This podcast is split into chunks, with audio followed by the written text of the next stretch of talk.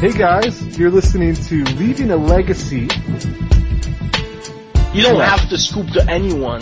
Right. Right. Even It- your mom, you know, when she's in the top eight, then you're gonna help her out, man. So we're going. we moved into the balls deep portion of There's some things you just can't buy in Vermont. It's Like, not Mex- Mexican we food, you can't buy Mexican food. Hello again, and welcome to another episode of Leaving Legacy. This is episode number 38. My name is Patrick. I'm one of your faithful hosts. Joining me today is Adrian How you doing? and Jerry's here as well. It's so official. Just so official. Why do you do an intro? I'm trying to do it right. We're doing live. no, you're doing flawless. You're doing flawless. So what's up, fellas? Oh, not much, not much. Just a usual Monday evening. What's up with you? Oh yeah, not much. Uh, just I was going over my uh, my life pad totals from the uh, Bunch of Duels event on Saturday. Uh, yeah, that's right. I don't want that to was a good time. Would you say, Jerry, you don't want to talk about it? Ah, I'll I'll talk about it because uh, yeah, believe it or not, Jerry had Jerry had a much better record than I did. Yeah, but that still uh, fucked me over. well, you know, if I was a better player, maybe uh, maybe you guys, you know, maybe you would have got gotten into your breakers. But I did end up going three and four. Uh, went three and four. Uh, the turnout for the for the tournament was pretty good. He must have had maybe 91, 93 players there. I think. I ended up going three and four. Um, I lost to Miracles. I lost to Elves. Um, I lost to Twelve Post, which was a pretty bad matchup for me, I think and I lost to what I think was a Painter Servant deck. Was Uh, the, was the with, 12 uh, post using blue? Uh, 12 post had blue, yeah. Okay, blue and so it blue had like green. show and tells in it. It was like traditional Uh, 12 post. I didn't see it show and tell. Uh, I did ask him. He told me it was 12 post because, Yeah. quite honestly, I had no idea what the hell it was. He was running, he was running prime times and uh, Yeah. and Force of Wills. So Yeah, they'll, they, they can show in they can show and tell on a primeval titan, get a couple of Yeah. cloud posts, use the candelabra and hardcast and Eldrazi. yeah, there was no. There, I didn't see a candelabra. I did see the. I did see like the glimmer post and um, all those other locus lands. Mhm. But uh, it was. Cl- I mean, it was a close game. Like it seemed like I'd get him down to like five or four, and then he would prime time, and then Sure. with the life, like it made it real hard for me to come back from that. Um, No, you don't you don't have blood moons in your deck, do you? I don't know. Okay, all right. No. Yeah, that The only fucks, thing that I had- fucks up that deck. Yeah. Yeah, it's kind of hard. It's like, it's like, uh, what is it? Uh, Tron and Modern. Mhm. Blood Moon is really, really good against them, but if you don't have a clock though, you still can lose even with a Blood Moon out. Because they just play so many freaking lands, Mhm. um, that they can just ramp in anyways. Yeah, yeah. It was. It made it tough. And then I lost a Painter Servant. Um, the first game I lost, again, it was it was pretty close. I had him down pretty low, and then he just plays Painter Servant and then activates uh, Grindstone, and he's like, he's like, mill you two. And, and so I'm so I'm like okay, and he's a Painter Servant, your whole deck's green. What And so a I take a second, and then I'm like, oh shit. So is it game two then? He's like, yeah, game two. You made them all green? That's an unusual choice. Yeah, that is green. He's he he. There was actually I did ask him about that because I did think that was strange. What color And was he had- playing? What's that? What color was he playing? Was he playing black? Uh, Just wondered if he had like death grip in the deck. I don't think I don't think he had Death Grip, but his he named green because of something that I could run. I can't remember what he had said, but there was a reason why. And then when he saw that I was on Blue Red Delver, um, you know, solely Blue Red Delver, he just named Blue the next time. huh. But uh, I thought that was unusual. Like, I think now that I've played 12 post once, I know like you know I kind of prioritized. He he led off with a few lands and then played um, Sensei's Divining Top. Yeah. And I, I, I think I countered that once, and then I destroyed it this in the second game, thinking that that was a lot more important than it really is. Right. Um, I think that if I prioritized um, uh, Millstone over that, or grind, grind Clock, whatever it was, Grindstone, sure. yeah, if I had, had prioritized that, removing that with Smash to Smithereens, um, I, if, I would have had a much better game against that. Um, so that was a good learning. That was a good learning uh, experience. It depends. If he's already got the servant out, the grindstone ability is still going to resolve. Right. So then, so then, would you prioritize trying to remove Painter Servant somehow? Uh, well, what, what are the answers in your deck? Just smash to smithereens? smash to smithereens. I mean, I could bolt painter servant. I could. Yeah, um, you get you got to kill the servant before he lands a grindstone or Yeah. counter a servant. But like because he's the, going to servant's- activate that in response, right? The servant's got to be gone when he activates the grindstone. If, if, the, if the servant's on the field when the grindstone resolves, the deck's milled. It's Yeah. also Grindstone doesn't do anything on its own, whereas Painter Servant actually do, like if he's running Red Elemental Blast, Painter Servant turns it into the cheapest Vindicate ever. Yep. Whereas Grindstone doesn't do anything by itself really.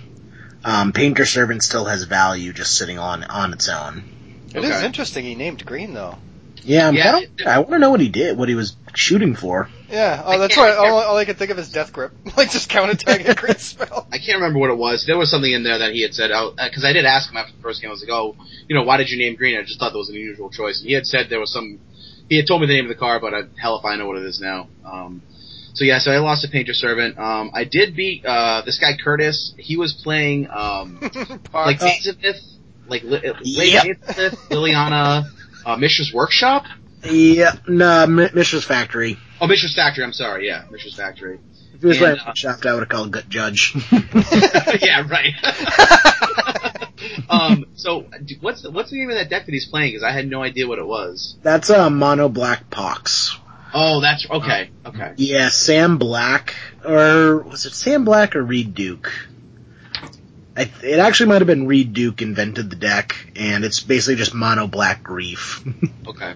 um, it, was, um, it was interesting. Um, I, I took him down two one. I think the the third game, I he he had been attacking me with double uh, Mishra's Factory, and I landed a very timely uh, pithing needle to, and, and named Mishra's Factory. Mm. and was able to take him down from there um, with a bunch of attacks. I had a like a Delver out, um, uh, a young Pyromancer, and I think I got a second a second Delver, um, and he had double Maze of Ith, and I was able to um, I don't know what I did to to get one of the Maze of Ith off as well, um, but I did get one of the Maze of Ith off the table.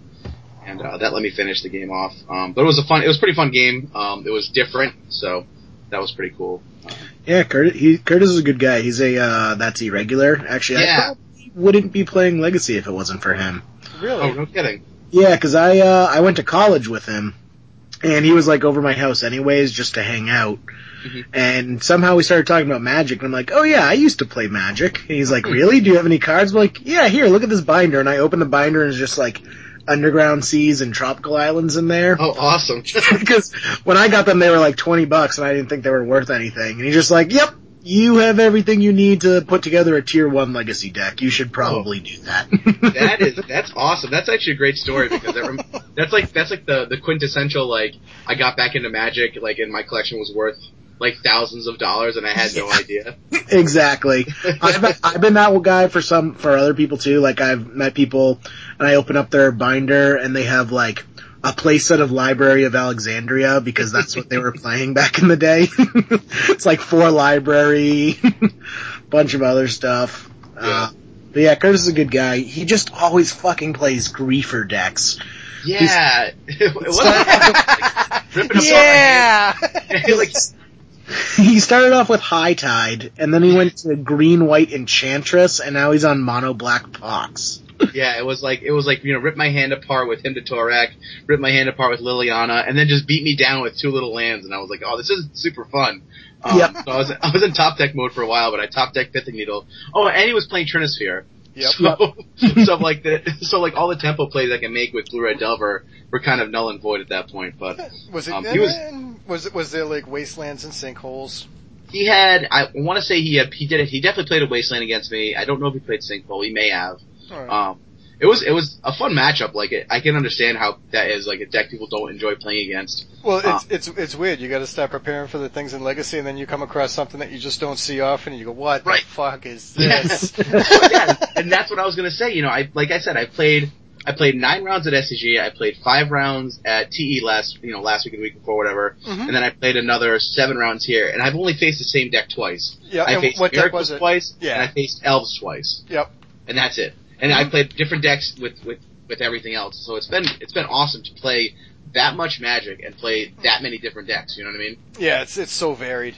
Yeah. Um, my Miracles matchup, I, I did 0-2 the Miracles matchup, um, but I felt like this time I was it was much it was much closer game. Like I felt like I was more, in, you know, not in control of the game, but certainly like had a, a an outside shot at winning it. Versus like the first few times I played Miracles, No I didn't feel very stuff. good at all about it. Yeah.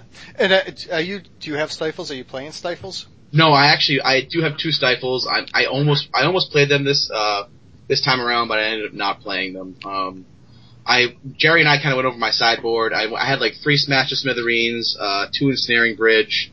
Um, I'm trying to think what else I had in my sideboard for the event. Um, Now, Jerry, what's what's your impression, Jerry? Do you just play stifle if you're playing Wasteland for mana denial? Yeah, it's. I wouldn't run Stifle if I wasn't running Wasteland. Right. Um, but if you can fit fit it, Stifle Wasteland Daze is just a awesome three card combo. It, yeah. You you could uh, you can really keep up with like the pox decks on the mana denial pro, uh, plan going that route. Mhm. Um, and then if you throw Delver in there, it's like Delver backed up by Daze, Wasteland, Stifle. It's like they're never doing anything. So it's a really good strategy. The problem with it is you verse some decks and it just does nothing. Like if you go against Death and Taxes, you're kind of screwed. Mhm. Um, because they out mana denial you, and your wastelands and stifles don't really do much against them. Hmm. Yep. Like I'm stifling like batter skull triggers uh, when I'm doing Yeah. it. Yeah, you know what I ended up doing was I ran my sideboard was two ensnaring bridge. I ran uh, two Grafdigger's Cage. I ran the one of Pithing Needle, which actually saved me in that game against Curtis. Um, I had the three red elemental blast, uh, three smash to smithereens. I was I just ran- thinking, with all his hand rape, you could have just played fucking ensnaring bridge and he couldn't have attacked you with his hands. um, I, I, I was gonna run two submerge, but I made like a last minute change. I ran uh, two um, uh, sulfuric vortex instead against miracles, Hmm. and then I ran two surgical extraction, um, which I, I actually never cited in surgical surgical extraction, and I kind of wish I had, because after thinking about my matches a little more, I think I probably could have blanked a few more opponents with sur- surgical extraction. Um, Yeah, it also is better against um, 12 post when you run the Stifle Wasteland package because you can Oh, actually yeah. strip their lands out. yeah. you Wasteland, I might- Cloud Post, and Surgical it. I think I would maybe pull out two of the red El- red elemental blast and add two surg- uh, two stifle. Um, You don't really want to run Stifle sideboard though. No, Like Re- Red Elemental Blast is pro- is like one of the best cards you can run because it just destroys a lot of the combo decks and you can get them when they're not expecting it. okay. It gives So you maybe- something against show and tell and counterbalance. It, So it's also an answer like- for Jaces. It just Mhm. kills it kills Jaces. The fact that you can also destroy a blue permanent is what makes the card. So so I'm running four ponder. You think I could like split ponder and stifle, do like two and two? I don't know. Jerry Yeah. would know better. I mean, if you're running Delver, Ponder it helps you set it up. But like, I don't, I don't really play Delver. Yeah. Like I mean, there's there's got to be more room in the deck besides cutting ponders. Yeah. I'll have to take a well. I'll have to sit down and take another look at it. Yeah. But, uh, I, I mean, I, I probably don't have to run four dig through time. I could probably run one less dig. I don't know. The, the the the deck ran great. I just you know again like it. I feel like in in Legacy like you need to know what your opponent's on after the first land drop or two. You know what I mean? And There's a big sometimes I can- advantage in that. Yeah, yeah. And sometimes I just I just don't know it. You know, I just have no idea what. to um, and then I did play Sneak and Show again, and of course two of that. So that was that. of, this- of course. Too. I take it that was the match with Jerry. Yeah, that was the match with Jerry. Oh, Jerry, did he 2-0 you? I don't want to talk about it. Pat, you owe me eight hundred dollars, by the way. it was bad. I mean, Jerry was my, fir- you know, the first round I got to buy. yeah, you got to freaking buy a hundred man tournament. and You got to buy. Way to go, Pat. Scrub. I'm a lucky guy, man. uh, Um, it's just running through that matchup. It's just such in his favor. Like it's just drop a threat and then protect the hell out of it, and don't let your opponent combo. mhm. Now, Like- Jerry, Jerry, I gotta ask, uh, have you been finding any value with actually using Lightning Bolt in that deck? Uh, so I actually switched it out to uh, what is it? Sudden shock, the shock with uh, split second. Okay. That thing is sweet. Is yeah, that, what, is that, that, was is an that, all star. is that one mana two damage or is it two mana three damage? It's one mana, two damage. But in Legacy, you don't really need three damage. Like, can you name a card that dies to bolt but doesn't die to shock? No, but I just can't tell you the text on Sudden Shock. But since Well, it's shock, Sudden I guess it's is- two for one. No, I know it's got split second. I just Yeah, I it's just didn't know if it's it just was two shock with split three for two. second. Okay. Um, so I really like that. That's been that was an all star. Uh, just killing like even against things I didn't really expect, like against elves, um, killing their heritage druids when they have wirewood symbiote in play, so they can't protect it. Yeah. Huh? Oh, s- that was my other thing too. Is that I played against elves and I I lost to that. You know, two games to one. The one game I won, he had mulled to three, so it was really hard for me not to lose that game. But all the deck was in like Japanese or Korean, Yeah. so I and so I don't know any of the cards do. And he was he was wicked nice guy. Like Yeah. definitely knew how to play the deck. Was very you know very fluid with it. But I'm like I'm looking at this board and like I it got to the point where I was just like yep yep yep like not Yeah. even asking what the cards do because it's like if I I just I need to be able to read the cards. You know what I mean? Like I don't want to be asking them every every time they play a card what the hell it does. So that was very awkward. That was my only my only gripe. Like I know that legacy players love to pivot out their decks and they like to do foil foreign cards and like all these foreign cards. I just have no clue what they do. And Elves, Elves is like one of those things where like you know I'm like all right, well I'll bolt this guy, and he's like oh well I'll I'll bounce him with this guy, return it to my hand, draw a card. Son of a bitch! Like yep. Yep, and that's where sudden shock was beautiful because he couldn't do any of that. yeah, that's awesome. Oh, I see what you're saying, Jerry. Yeah, a split second, so he can't protect it with the uh the wirewood symbiote or Well, the, yeah, that- you mean the Quirion Ranger? which no, the Quirion Ranger untaps the forest. That's Yeah, Wirewood- yeah. Yeah, you're right. So, uh, overall, it was a good day though. Like I, I thoroughly enjoyed myself. I played, like I said, I played all the seven rounds, uh, with the exception of the first, and um, With the exception of the first. got the free win. It was good though. It, wa- I, I enjoyed playing it. I always have a blast when I play Legacy. So, yeah, and you get to view a lot of the other tables and see a lot of the other decks too. yep, absolutely, Yeah. absolutely. Did you guys see the follow up to that tournament? No, You guys Uh, haven't no. noticed the post? So, uh, you know, Dave from Die Hard Games, he put up a post. He's like, you know, thanks to the 91 people that came down for the Die Hard Games bunch of duels. Um, and even though it's the last bunch of duels, he said, you know, we do still expect more tournaments. And then he put up a picture of a Black Lotus with it. oh yeah, he did say that that he had just picked up a Lotus and was interested in doing a tournament for that. Yeah, so I'm kind of curious if he's going to do a power tournament or something. I think it, it's from what he it sounded like he was going to do the Black Lotus's first prize, and then everything was going to scale down pretty hard after that. Sure. Because I would think I would think that like if you're doing a forty dollar a head tournament for like you know max hundred people, the Lotus is probably going to be like the vast majority of the prize support there, right? Oh Well- yeah, very top heavy, but lots of people will turn out for that. Yeah. It, it was. It, you know what though, and you know what else too? Like for only having like two judges there, and for you know having basically the tournament split into you know the, the, that shop is kind of like a giant U. Yeah. So it's almost like two different rooms. Yep. And uh, that thing fired on time. The round turnovers were fine. Like I thought the whole thing ran really well, so I was happy with that. Yeah, it is well run. Yeah. Dave does a good job. Yeah. So my experience at the tournament was full of tears and heartbreak. uh, round one, I versed a Lands player, uh, beat him. Lands is a pretty easy matchup. For Yeah, how many blood moons Show. are in your deck? Yeah, three blood moons in the sideboard. Plus, it's like he makes a Marit Lage token. I flash in a uh, Emrakul. Oh yeah, yeah. It's like, yep, you sack that. um, so, uh, round one was lands. That was, that's a pretty easy matchup. Round two, Hold- frickin' Hold on what? one, one second there, Jerry. Pat, do you know what a Marit Lage token is? Yeah, it's uh, what is it? Um, the not glacial chasm. It's from it's from Cold Snap, right? Dark depths. Yeah. Yeah, Dark Depths. That's right. And it's got the counter, and I think you combo it with Thespian Stage. Is that yeah, correct? can- yeah, or what's whatever Vesuva or some shit. But yeah. Yeah. So so uh, it makes a 2020 indestructible legendary creature, Right, which is so weak to Karakas. Right. Because we, we were talking about Karakas, So I just want to go back Yep. to that. That was that was one I hadn't thought about where Karakas is good. yeah, Sorry, was- Jerry. no, no, no, it's cool. But yeah, no, that's, that's exactly right. Um, I, there was actually one match where I swung with Emrakul, and he sacked enough per- permanence to not only Maze of Ith the Emrakul, but still have enough permanence to sack again the next time I attacked. Oh, did you it's have just- a show and tell or? Yeah, I had him show and Oh, tell. okay, okay, okay. and I'm just like, yep, just beat him down with his Emrakul for Annihilator until I can get rid of his Maze of Ith, and uh, uh, I think he had like a Glacial Chasm too. Sure.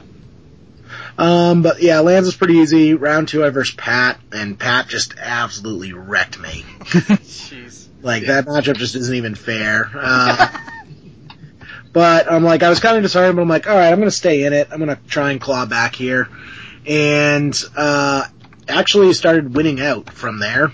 Um, next round I versed elves, which is actually a lot closer than you would think it would be. Um, so beat elves uh, by the skin of my teeth.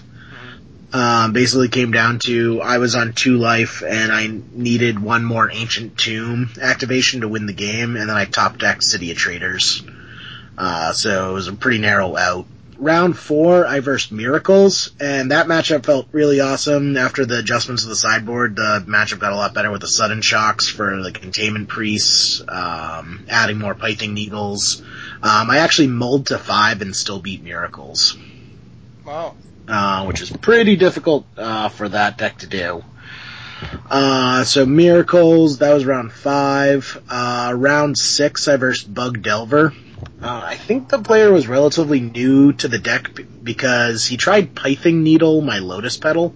Okay. So I just said okay, and then sacked the Lotus Petal and cast Don't Tell. and then I, he- I called, like I saw the look on his face, and I just went, Judge. like I didn't even wait for him. I'm just like, uh, Pithing Needle, Lotus Petal. Could I sack it? And he's like, Yep, you can sack it. It's a mana ability. That, That must sucks. have felt great. yeah, I'm just like, hey, it's a learning experience. You're Yeah. having fun. I'm having fun. Yay!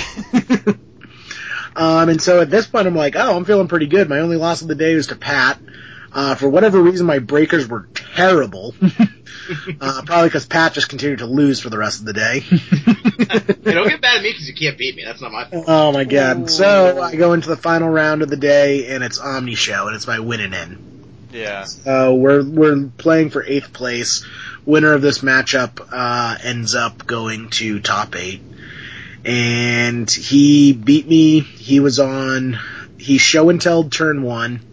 I put in Griselbrand. He put in Omni Show, and we proceeded to have a. Um, I drew 14 cards off of Griselbrand turn 0 and proceeded to have a counter war over the Enter the Infinite and it ended with me fluster storming the stack and him responding with the last card in his, in his hand, fluster storming my fluster storm. Ah. so pretty heartbreaking uh, loss there. And Fluster Storm's a good card.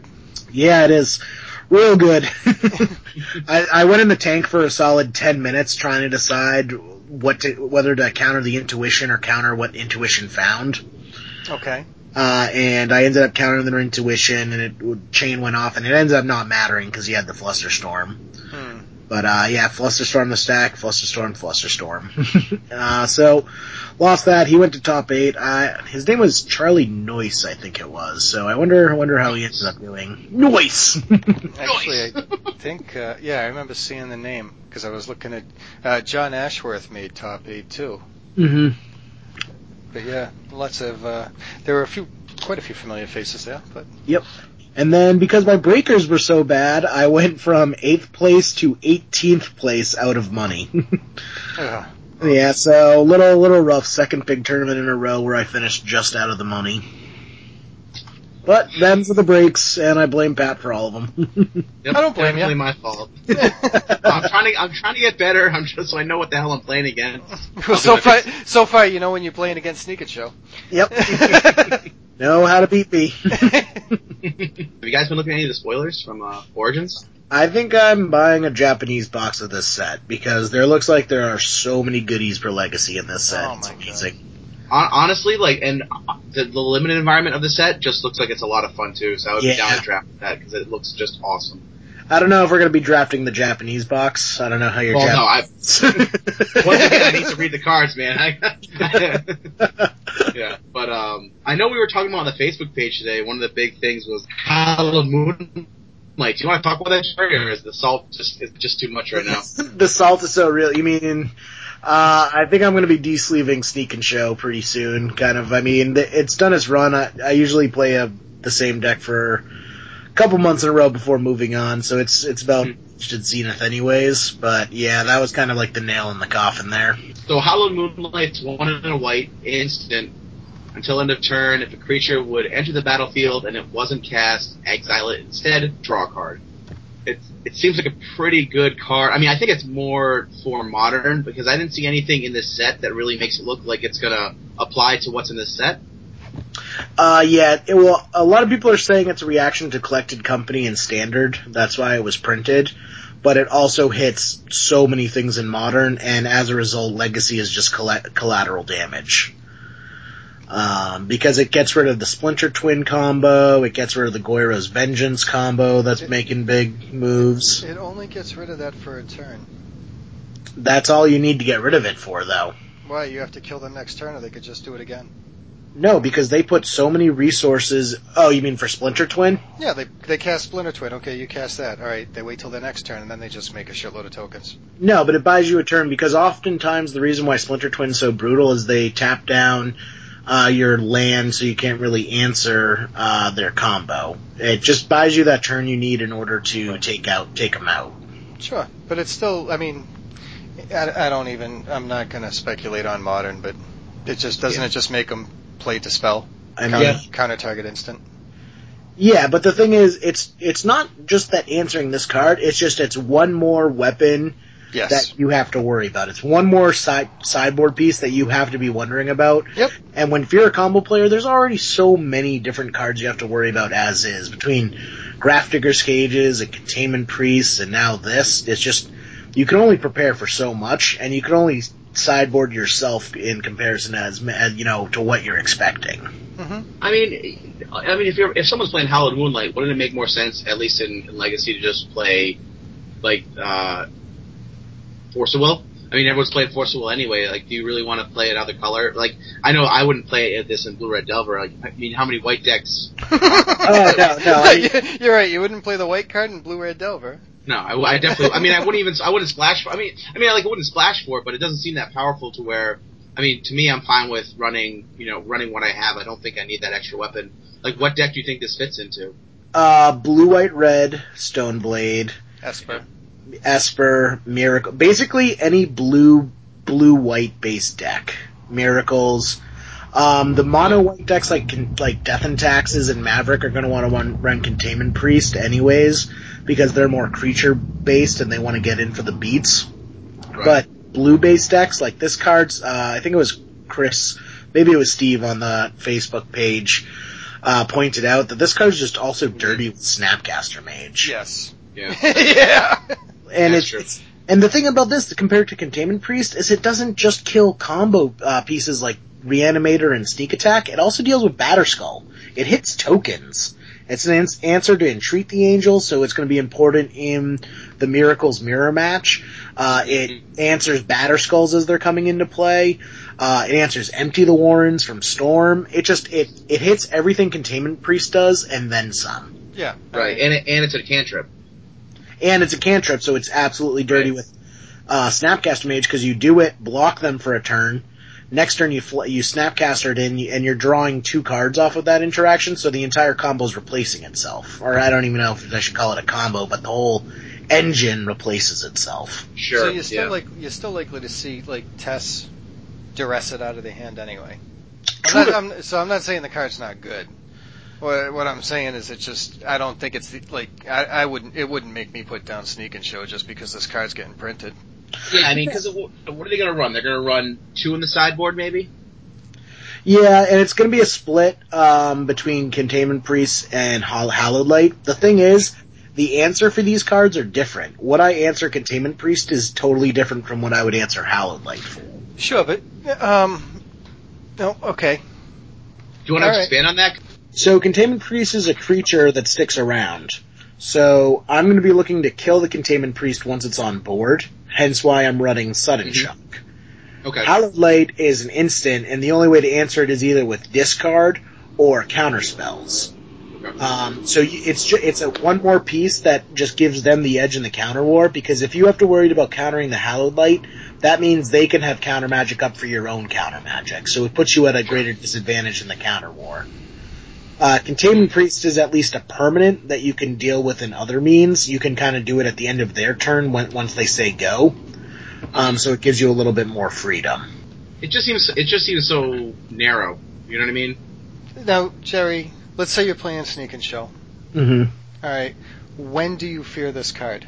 Anytime I'm casting Show and Tell or activating Sneak Attack. All right, so if they cast Show and Tell, They're- Now, let's say you cast Show and Tell, right? They're going to cast this while Show and Tell's on the stack. Right. So don't put a creature into play. Yeah, I mean, but that's the same thing as them countering the show and tell. You're Okay. right. Let's say let's say you do sneak attack and you activate sneak attack. All right, then they cast this. So with that on the stack, you activate sneak attack again. Is uh sneak attack? Sneak attack is a May. Oh, it is. Okay, so I guess I'm not that worried about it with sneak attack. No, and you can still show and tell and sneak attack and activate it or whatever. I mean, this Yeah, just it's just it's just I don't think it's I, I really don't think it just it shuts off that deck. I mean, that deck is that deck. It's got it's got ways to deal with it. Show and tell is optional. Sneak attack is optional, and you just pulled it out of the hand. That's all. Yeah. I don't, I don't think the implications are that much for the sneak attack because Containment Priest is definitely a better choice against sneak attack. Because it sticks around. Right, because it six Yeah. round. I'm thinking of the implication this has against other decks. Sure. Yeah. I mean, the, the ability to whack tokens is really fucking good. I mean, I, I don't think I don't think it's really a threat with like empty the warrens because usually you can just tendrils anyway. It doesn't do anything with that.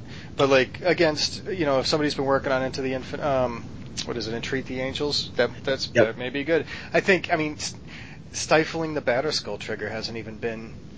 I mean that's that's a good play. But you, I mean you could abrupt decay the token. I think to waste a card on on a token when it could be bounced and replayed again isn't a huge The thing is, the difference is this card replaces itself. So Sure. it's, it's basically a time walk against the Batterskull decks. Sure, but like, like Because yes, so they can redo the Batterskull, but that's a really mana intensive play. That costs five mana over two turns. right. But what normally happens is somebody activates the Stoneforge Mystic at the end of their opponent's turn anyway. Like, do you really want to cast that thing during the end of your turn because I just activated a Stoneforge Mystic? That's that's fine. You know, I'll just I, I have my turn again. Yeah, if I don't have another answer for it, then yeah. Yeah, you're gonna have to. I just I don't know. It's I, I, it's I, I'm just not. I'm probably not as impressed as I should be. I just All I know is every Miracle player I know is losing their shit over that card. I feel it's a really strong addition to Miracles. you mean for the Miracles deck to play it? Yeah, for the Miracles deck to play it. Oh Like, yeah, I mean it's two casting cost and it can't be like fucking red elemental blasted or blue elemental blasted anyway. Yeah, that's another thing. Is it's a it's a counter spell that can't be red blasted, which is a big uh, player in the mirror match. Mhm. So I think it's yeah really important for that for that matchup. Um, I definitely think Containment Priest is definitely still has a home. Um, I almost view that as kind of like this is the Containment Priest for modern, since Containment Priest wasn't legal in modern yet. Sure. I'd actually be kind of curious how well the card does in what the hell is that like Maverick, where it's just all hate bears. Uh, I think Maverick would just run Containment Priest just for that, like what you said. It's it's a hate bear deck. It wants that two two to beat down with. But you don't think it would run both just to be able to hit tokens too? Maverick doesn't really worry about tokens the way other decks do. Like Sure. they have enough blockers and they can attack through it enough that it, it's not really that big a deal for them. What would uh now I, my only curiosity about this card after I thought about it a little bit was what are the implications of it on an Isochron Scepter? Yeah, that's what I was wondering. Because you could just like pay two and draw a card. Yeah, I mean, you can do that anyways. There's other not as good ways to put a draw card effect on a Ice Scepter, but just the fact that you can do that to blank a lot of people's decks is pretty good. Hmm. I mean the other the the other one I was actually noticing was that time twister thing that you were talking Um, about. yeah, there. yeah, I can't wait for that card. And people are like looking at Quicken. yeah, just Quicken like tripled in price. Did you see? Yeah. Well, so Spoils of the Vault's gone up too. I can't believe what you were talking about with Goryo's Vengeance though. Yeah, uh, for those who don't know, Goryo's Vengeance is now a $51 card. Uh, our very first raffle, we gave out a $50 card. You hear that? Did, didn't Reid Duke just crush with that deck last week? yeah. That, that who did it? That deck's been so much fun anyway.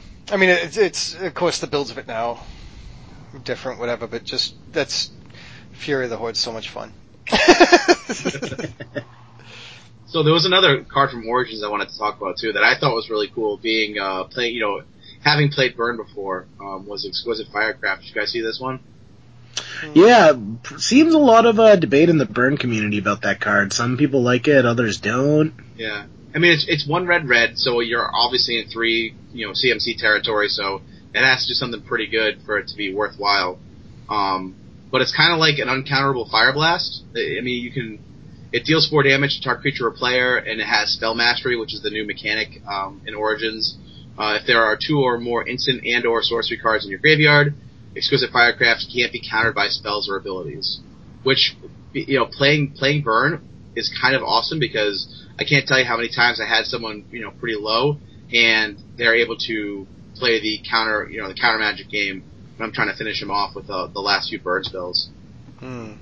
It seemed. I mean, I don't think I'd run. It would. It certainly would be a four of, but I would consider running it in place of Fire Blast or in place of uh, Sulfuric Vortex, or I think when I was running Mono Red Burn, I played two Flame Rift, and I think I would play this over Flame Rift. Yeah, especially in miracle heavy matchups, counterbalance is like one of the biggest problems for burn, and this is a good way to close out the game after they've already resolved the counterbalance top lock. Right. I mean, and, and, and at three mana too. Like at the very least, if you don't have spell mastery going, at least it's not one or two, right? Right, exactly. So I mean, it's expensive, but in the Miracles matchup, you're going to be getting up into the high uh, casting costs anyways. Mhm. So you might as well. I I don't know if it's main deckable, but I definitely think it's sideboard, especially when Miracles is all over the place. yeah, I was talking to uh, a few people on Twitter about it, and I think it's worth brewing with. I would I wouldn't mind trying it out and seeing how it runs. Yeah, yeah, I, de- I definitely think it has a home. Yeah. Anything that's uncounterable is like at least worth trying in my book, you know. Right, exactly, exactly. Um, have you guys seen uh, the new blue enchantment, Thopter Spy Network? Yeah. Is that the one that puts out one one Thopter tokens? Yeah, so I actually think it might have a home in Blue Black Tezzerator in Legacy. Um, because that's a deck that is artifact based already, and it has it regu- its goal is to ramp up to four mana to cast Jaces and Tezzerets. Um, but basically it's two colorless, two blue. At the beginning of your upkeep, if you control an artifact, put a 1-1 colorless Thopter to- artifact creature token with flying onto the battlefield. So it already has uh, that Bitter Blossom effect without the life loss downside, and I know a lot of Tezzerator decks were running Thopter, uh, Bitter Blossom already. Um, so this is a little bit more expensive Bitter Blossom that doesn't lose you life, but Can't be abrupt decayed. can't be abrupticade, which is another big thing. And the big thing is whenever one or more artifact creatures you control deal combat damage to a player, draw a card. Hmm. Uh, I don't know. I mean, it, it looks it, it looks cute. I'm I'm afraid it's just kind of win more. Like once you already have the Thopter Foundry combo in place, it's very hard to lose the game from there. Yeah, I mean, if if you can resolve that, I think there's something better you could have done. Like cast a Jace or a Tezzeret. Mm. Yeah. But I do think it, it's definitely interesting and uh, worth trying out in that deck, or Mhm. maybe even if it's available in another deck. Um, but I, I think it's it's interesting. Yeah. Um, we actually got a lot of uh, you know legacy interesting cards today.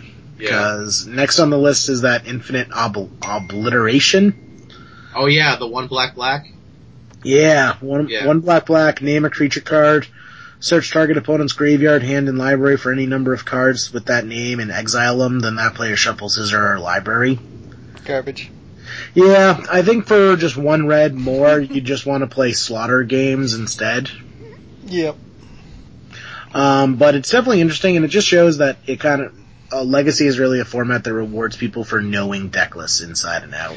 No, it's. I mean, it, I I will say it's not that any. Oh boy. Okay, not that I want to play slaughter games. I just I got to clarify that. I don't. I wouldn't play slaughter games. Period. Uh, would you? Uh, I've? I've seen it played in legacy, uh, not frequently, but I've definitely seen it played. Yeah. Oh no, I've been hit with it. But like, Yeah. would, would you like? I had somebody slaughter games Griselbrand when I was playing Burning Reanimator. Like that, it was really freaking good, but I just wouldn't play slaughter games. I mean, Yeah, I think it's a little expensive, um, and I think it's only it. It just feels like we're getting hammered in the combo sphere because it doesn't really do anything against Delver decks. It doesn't or Goyf decks because they have other threats that they play. But if you play this against Reanimator or Sneak Attack, it's just like game over. what do you mean? like if they exile your Emrakuls, you're left with just your Griselbrands, uh, which they is just easier for them to deal with.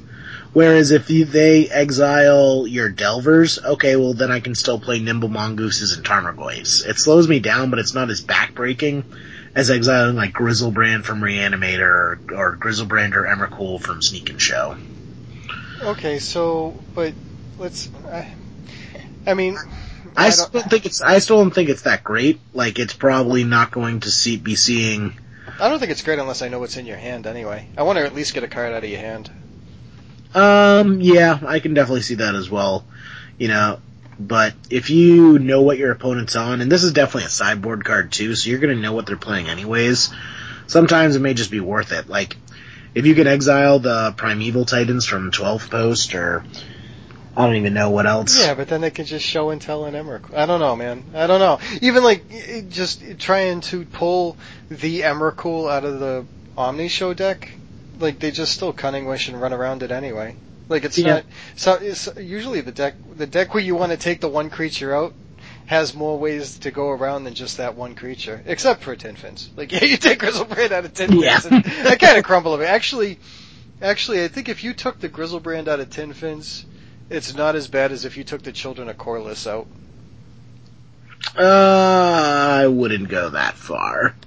You could still get you can still get a swing in with them with Griselbrand and then naturally storm off. Uh, Yeah, I suppose I could pull out Griselbrand Damn Number Cool. I've just I've I've never lost I've never lost a game with Tin Fins where I resolved Children of Korlis in any way. yeah, but I mean that's just the that's just the That's the disgusting that's part just- of that yeah, that's just the nitro at the end that you're gonna win anyways. Any any more spoilers you guys wanted to talk about? I think the Molten Vortex card is also really good. That um, people are talking about the rebirth of Aggro Loam. Is that the discard of land one? Yeah, like the fact that it's so freaking cheap. It's so cheap. It's it's cheap, but it has an activation cost. But I was looking at it, going, hmm, land tax. Yeah. So it's one red for an enchantment, so that's crazy. One red for an enchantment, and then it's one red, discard a land card, deal two damage to target creature or player. So people are already brewing with the idea of this plus uh, life from the loam. Um, is basically just pay one red, deal two damage. Which Yeah, okay, all right, I could see that.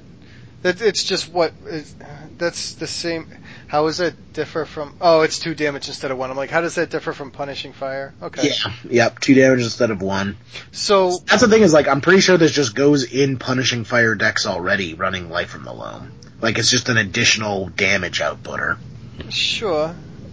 Um, I think here, here's a question because I don't remember this at all. Um, all right, so Gaia's Cradle is green, Tolarian Academy's blue. What was what was red? Was there one? Uh, I don't think so. I mean, I think there was a cycle, but I don't think it added mana that way. Okay, all right, good enough. Cause, I mean, I guess you would consider like Cabal Coffers the black one. yep, and Serra's Sanctum was white. Yep. Yeah, there was a red one, but I'm pretty sure it was god awful. Oh, I'm sure they don't give red anything good. all right, Um, yeah, I think I think that card's really interesting. Definitely going to see some life in the low uh, molten vortex decks uh, come out of it. might fuck around with land tax. Yeah, I mean, Some Mox diamonds. I don't know. yeah, I, I think it's definitely worth experimenting with. And then, have we talked about Days Undoing yet? Because that card, I um, know you were excited about that last week. I talked about it. Oh man, yeah. I Oh, mean, ma- it's caused a bunch of runs on cards. The land that what is it like Alchemist Lighthouse or whatever it's called? Oh, Alchemist Refuge. Yeah, the one that uh, like you could lets you cast uh, cards as instants. So, Huh. Days Undoing is two in a blue for a sorcery. Each player shuffles his or her hand and graveyard into his or her library, then draw seven cards. If it's your turn, end the turn. So isn't there an effect that already does this? Yeah, Time Uh, Twister. Well, no, well, yeah, a power nine card. right, right, right, right. The one and the turn that's Sundial of the Infinite. It's not so much people are looking to cast it on their opponent's turn because it doesn't end your opponent's turn. Um, what they're saying is it's a way to basically get a time twister effect. Uh, You do it end of their turn. You untap with seven fresh cards and combo off. Oh, that sounds pretty good. Yeah, yeah. and that plus is it, is it too expensive at three? No, I mean, Time Twister is a power 9 card and it costs 3. Hmm. So, I don't think so. um, it's just, I mean, it's just more examples of wizards pushing the boundaries. Um, I was actually, I noticed, uh, so I used to play, I used to, well, I didn't play it, but I actually picked him up to try to play it. Leyline of Anticipation. Hmm Because when I was doing Blue Red Omni Show, I kept getting shut out by uh, Rishadan Port. Okay, yeah. That sucked. so I started trying to see if I could cast Show and Tell at Flash, you know, just instant speed. Yep. And, and um, when I went down to Providence, I sold a bunch of stuff, and, and the Leyline of anticipations went a lot higher than I imagined they would have. And I was curious if it was Days Undoing that did it. Yeah, I think so. A bunch of people were, uh, I thought about picking them up myself, and then I'm like, no, I'm not gonna pay $8 for these guys. The Leyline of anticipation. yeah, Wow, is that what they're at? yeah. Okay. I know, right? So, d- did you have anything to say about uh, Dark Petition, Adrian? I know we were talking about that a little bit on Facebook or Twitter. Yeah, that seems like a cute. Uh, yeah, I mean the thing is, is like now, um, I'm not playing Tin Fins. I'm not Yeah. going to play Tin Fins for a while. Yeah. Like, nope, I, I sold Goryo's Vengeance and I won't pick them up until the price comes down because that's I'm quite okay with that. Um, I Yeah. love, I love that deck, but I can fuck around with Shallow Grave. Yep. I also think that's way too expensive for a, uh, a tutor effect. Like, even if all things work out and you cast it for five and then get the mana back, you're still losing two mana. yeah. Yeah, well that's the cost of a demonic tutor. Yeah, but it, there was like a 5-3 demon for flying that did the same thing when it comes into play tutor. I'd much rather a 5-3 di- demon than three extra mana. It Mhm. depends what you're tutoring for, I guess. I mean, Eh. that petition seems really. I don't know. I, I like it. I think it's. I think it's pretty freaking cute. Um, I think it's I- I would- DH. I just don't ever think you'll play it in real life. Yeah. I thought it was a neat card. I thought it was fun. I, I immediately thought of Adrian because it's got a big shot of Griselbrand on the front holding up what I think is Liliana. hell yeah. Hell yeah. Yeah, exactly. I mean, I would. I would. I would. Yeah, I'd screw around and try to use this. I'm just not sure how yet. Yeah, I thought it was cool. I mean, I just I I'm loving like looking at the origin spoilers and kind of picking through it for stuff that is legacy playable, you know, or or you know at least worth looking at for legacy. I'm loving seeing Griselbrand on another card. I'm okay Uh, with that too. I also like uh, Starfield of Nyx. People have been talking about that as a co- potential combo piece. Which It's one's like- that? It's like opalescence. That were, so at the be- it's four colorless and a white. At the beginning of your upkeep, you may return an enchantment card from your graveyard to the battlefield. So that's already pretty interesting, especially if you get something like the fetching enchantments that make you sack an effect. You know what that makes? That What? makes that makes modern replenish omniscience. Yeah, it does. You can discard omniscience, cast this, and return it to play. uh-huh. Um, and then also, as long as you control five or more enchantments, each other non-aura enchantment you control is a creature in addition to its other types, and has power and toughness equal to its converted mana cost. so you have an 11-11 omniscience. Yes, exactly. and just beat Uh, down. yeah, there's people have been talking. There's definitely a combo piece somewhere in there. Interesting. I can definitely see a combo deck coming out of it. Uh, also interesting is the Tainted Remedy. Uh, that? It's ba- I, I'm I'm viewing it as the black sulfuric vortex. It's Okay. two colorless and a black. If an opponent would gain life, that player loses that much life instead. Oh, yeah, that's don't- interesting. No That's- attacking with a Batterskull. Batter Skull. it's like you attack with Batterskull and you lose four life. Oh, I like that. Yeah, so I I think that's really good. It gives black access to a sulfuric vortex type effect, which is really good uh, for. That actually makes black red burn really good in modern too. Then, right? I mean, just in general too. yeah, Like one black. I mean, uh, I don't know. I guess you could use bump in the night and ship it. Now you don't have to worry about a jit. hmm And then also, we haven't even talked about the one that's probably going to see the most legacy play, is the Shaman of the Pack. Uh, Oh. Pack. Did you freaking see that card? Uh, Uh, I don't think so. What what color is it in? Oh my god. It's actually a cycle. The entire cycle is pretty interesting. But this one's definitely like elves players are creaming their pants because it just gives them another win condition. It's one colorless, one black, one green for a 3-2 because elf beatdown wasn't already a problem. uh, it's an elf shaman. When it enters the battlefield, target opponent loses life equal to the number of elves you control. Oh. So here's my question as an uncommon. Mhm. Does that just uh I would, I would, when this set comes out, pick up foil copies of Shaman of the Pack because it's going to be worth money down the line. sure, but I guess what I'm curious like would you play four of those and stop playing Craterhoof? No, you run one of those as a Green Sun Zenith or even a natural order target, and then you just bounce it with Wirewood Symbiote and keep replaying it. Mm, okay.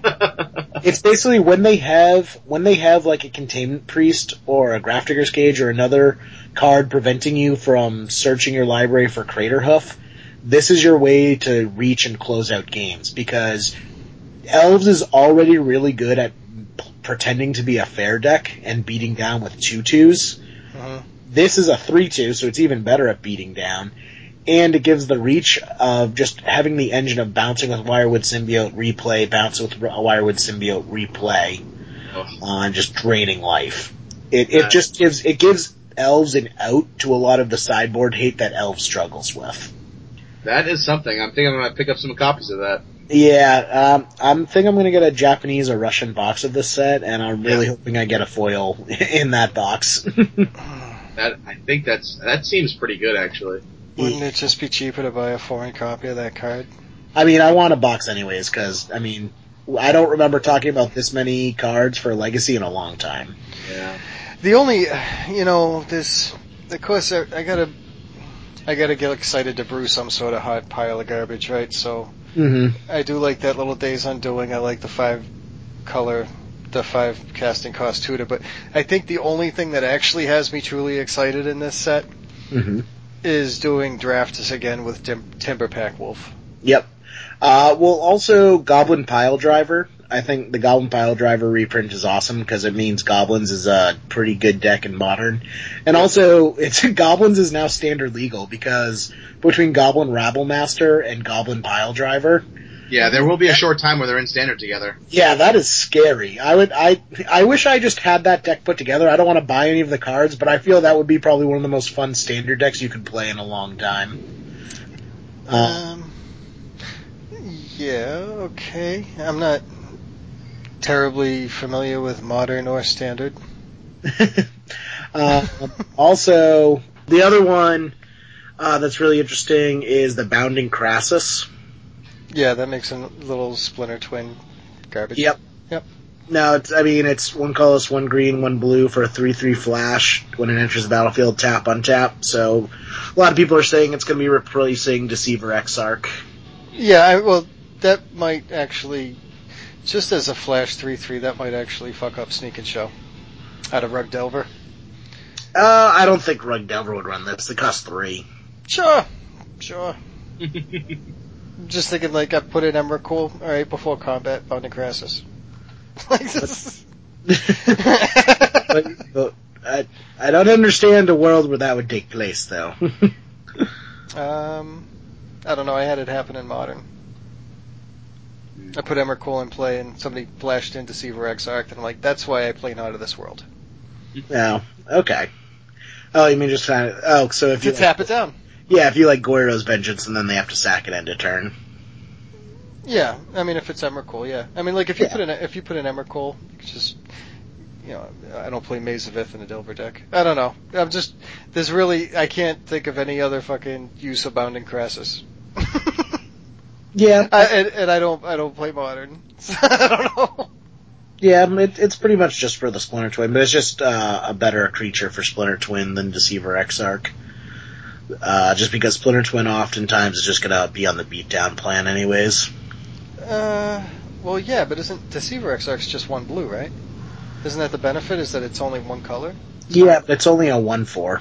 Like now you need two red, two colorless for Splinter Twin, plus you need a blue. Now you need a green also.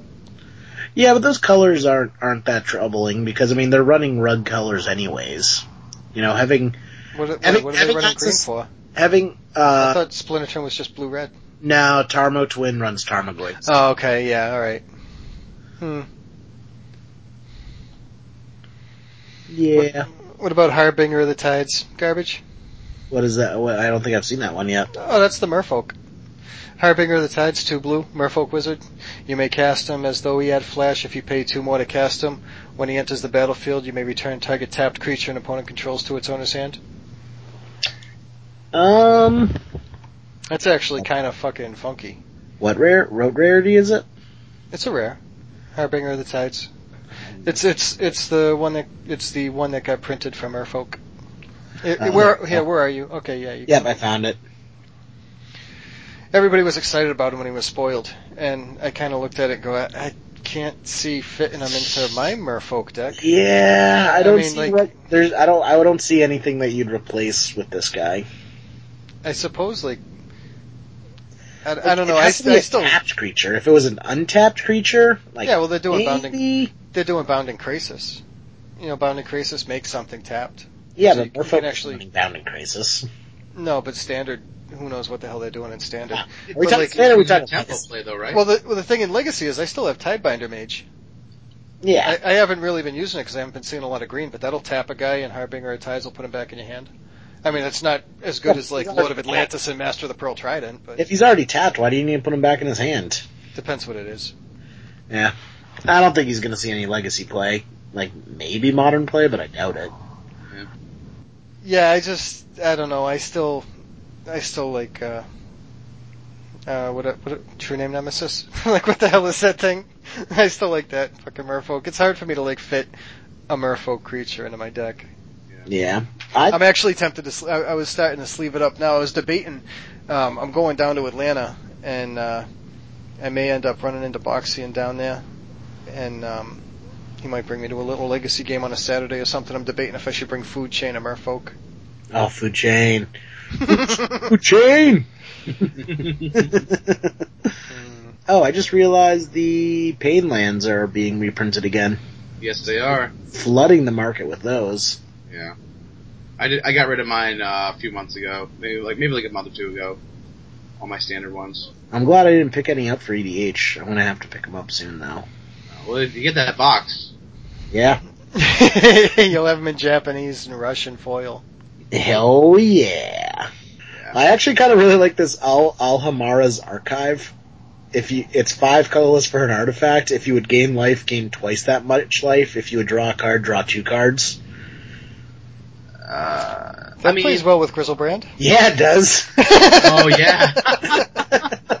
it, it does seem like a win more card though, right? Oh, it's totally win more. Like, I don't see it in any competitive play, but that just looks hilarious. That does look pretty great. Um, s- also speaking of five mana artifacts is the Pyromancer's Goggles. Oh Five. yeah. Five colorless, tap to add red to your mana pool. When that mana is spent to cast a red instant or sorcery spell, copy that spell and you may choose new targets for that copy. You know what I thought about for that was really through the breach. Yeah, just, Just double up through the breach. yeah, the problem is, is it's hard, it, it's hard if you don't, um, have two fatties in play, in hand. Yeah, you, I mean, you could tell me why my idea is bad. I already know it's bad. Okay, I'm just, I'm glad, just, I'm just trying to think of a use for that card. I'm just glad we're on the same page. Five, five mana for a double lightning bolt sounds like shit to me. Yep. Um, I th- know what I think is really cute with Griselbrand too is uh, the Chandra's Ignition. Three colorless, red, red for sorcery. Target creature you control deals damage equal to its power to each other creature and each opponent. okay, so it's like a one-way fight. Yeah, but because it's Griselbrand, you gain seven life for each target it hits. Cause Yeah, that's pretty, t- it's pretty cute. yeah, That's a lot of mana though. it is a lot of mana, but it's cute. What about the, uh, did, Eddie thought, what do you think about that demonic pact? Uh, which one's that? That's the awkward black enchantment. You choose Yeah. one of these four things that hasn't been chosen yet. Wait, It- yeah, what? Demonic, it's, it's a mythic. Two two black black enchantment at the beginning of your upkeep. Choose one that hasn't been chosen. Uh, demonic pact deals four damage to target creature or player, and you gain four life. Uh, target opponent discards two cards. draw two cards, and finally you lose the game. that seems that seems like it's really fun to play with. Oh my god, that awesome. I want to put together a casual deck that runs this and donate. Oh, I wonder. Oh, yeah, I guess because it's been in play, uh, Yeah. those three have been chosen. Yeah. And there's uh, isn't there, there's that goblin that like lets you donate a permanent to a player. Hmm. It's like one colorless, one red, tap it, donate target permanent. Oh, that's awesome. Oh man, uh, I think that's hilarious. I think that's terrible if you don't have a way to get rid of it. yeah. I wish they had just given us frickin' damnation, but at least they give us something to hold over with the language. Oh, man. Two colorless, black, black, all creatures get minus four, minus four until end of turn. Just give us damnation. Just give it to us. That takes care of the Batterskull token. Ah, I just, I want damnation. Yeah, doesn't everybody? But that seems like that's just the common, like, everybody pissed their pants during, Ah, during know what? spoilers to say they want damnation. Jerry, Yeah? is there a way to use this elemental bond that you can think of? Where's Elemental Bond? It's a green uncommon enchantment. Whenever a creature with power 3 or greater enters the battlefield under your control, draw a card. It reminds me of fec- fec- fecundancy, whatever the frick that is. Sure, fecundancy, I don't know what the hell that is, but I know what the word is. there you go. Fecund- Fecundancy. It's like, it's like, uh, it was two colorless and a green. Whenever a creature dies, draw a card. I'm just trying to think of like, I mean, I guess the funny thing about Elemental Bond is if you actually used it with that little Krasis guy who's a 3-3 and a Splinter Twin, Yeah. every time you make another creature, you get another card. Uh, yeah, that's true. But I Um, mean, if you're making infinite creatures, what do you want to deck yourself for? I don't know. well, I think it also goes well with the Garruk that puts four fours into play. Oh. Or also the, actually, all the Garruks put three threes into play. So I think it's a pretty good curve. Uh, Kurt going this into Garruk and then start pumping out three threes and drawing cards. What the hell else would put three threes into play? Terastodon? Yeah. I think it's good. I think it's good Yeah. if you can do it. I, I think it curves really well into Garruk. Like you just drop this, then Garruk, then activate Garruk that turn to put a three three into play and draw a card. Mhm. Like I think that's value right there. He replaces. I mean, you could run Kalonian Tusker. It's green green for a three three. Oh yeah, just start like dumping those into play. Yeah, Kalonian Tusker. You can get um. Yeah, I'm just trying to think of what's repeatable three threes. Yeah, yeah. Swordwise Centaur is a is a three two for three green.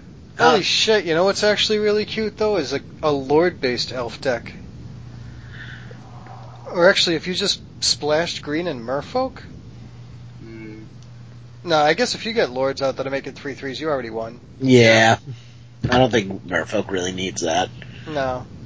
Um, I don't know. I just, it just, it, uh, so you were excited about that other card because it said draw a card. like this, this, this kind of looks like it says draw more than one. Yeah, Yeah. no, it, it's pretty good. I think that card is. I see it in kind of like a mono green green machine.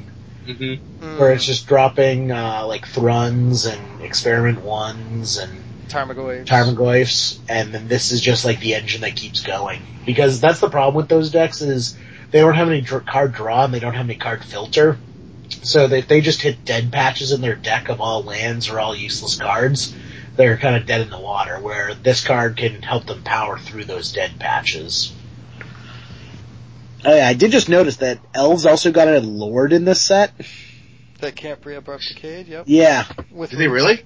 Yeah. Jesus Christ, two colorless, two green. It's Dwin, Oh yeah. D- Dwin, Yeah, Dwin, Dwight, Dwight from The Office is on this card. Dwynen Gilt-Leaf Daen, two colors, green, green for a three four. You know, just because with reach, you know, why not? Uh, other elf Hello. creatures, yeah, yeah, whatever. Other elf creatures you control get plus one plus one. Whenever he attacks, you gain one life for each attacking elf you control. I don't think it's good enough for Legacy, but I could see that in modern elves. Fuck Maybe, that, yeah. dude. Wouldn't that just beat Wren's Run's Packmaster? No, Wren. ah, fucking Wren's Run. That actually combos with that uh that draw card green enchantment. Uh, yeah, yeah, it does. but Wren's Run just is pumping out bigger dudes. What do you guys think of the new mechanics? I'm Oh. actually that spell mastery actually seems really easy to do. Yeah, especially in really Legacy. fucking abusable. Yeah. Yeah. Yeah. that actually makes me nervous how abusable that can be. Like Fiery Impulse, that's another interesting red card. It's one red for an instant, deals two damage to target creature, spell mastery, deals three damage instead. Yeah, that could be extra lightning bolts in a burn deck, sure, easily. If it, if it if it said creature or player, I would like that card in Legacy. But oh shit, it doesn't say player.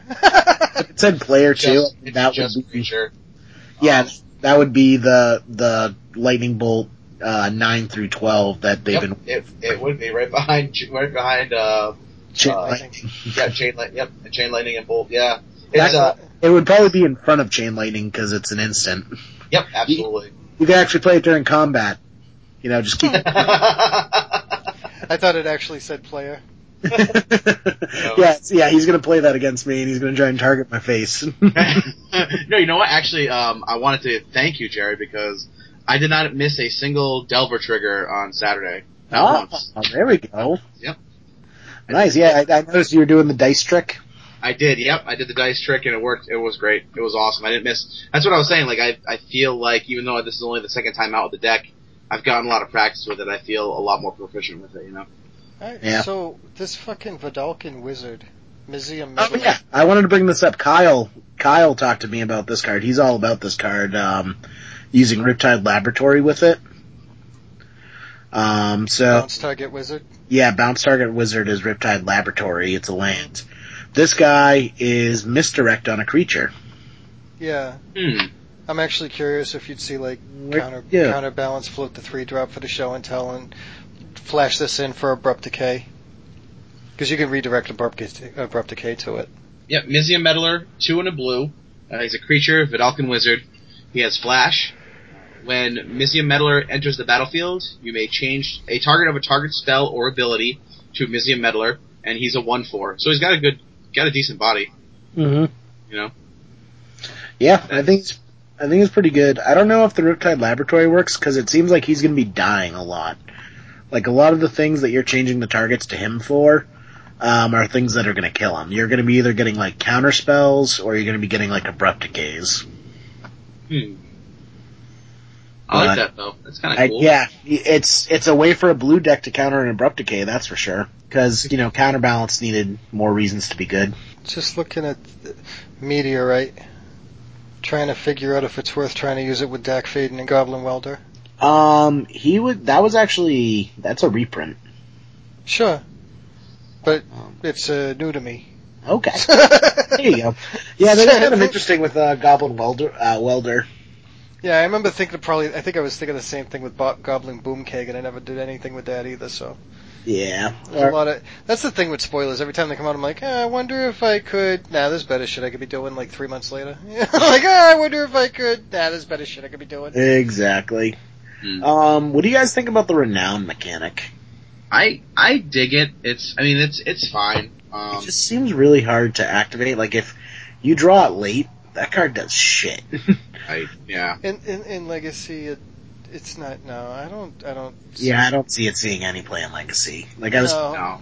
I was kind of excited about the Hierarch spoof, but then I realized. Yeah, realized, like the the the strictly worst noble hierarch. yeah, exactly.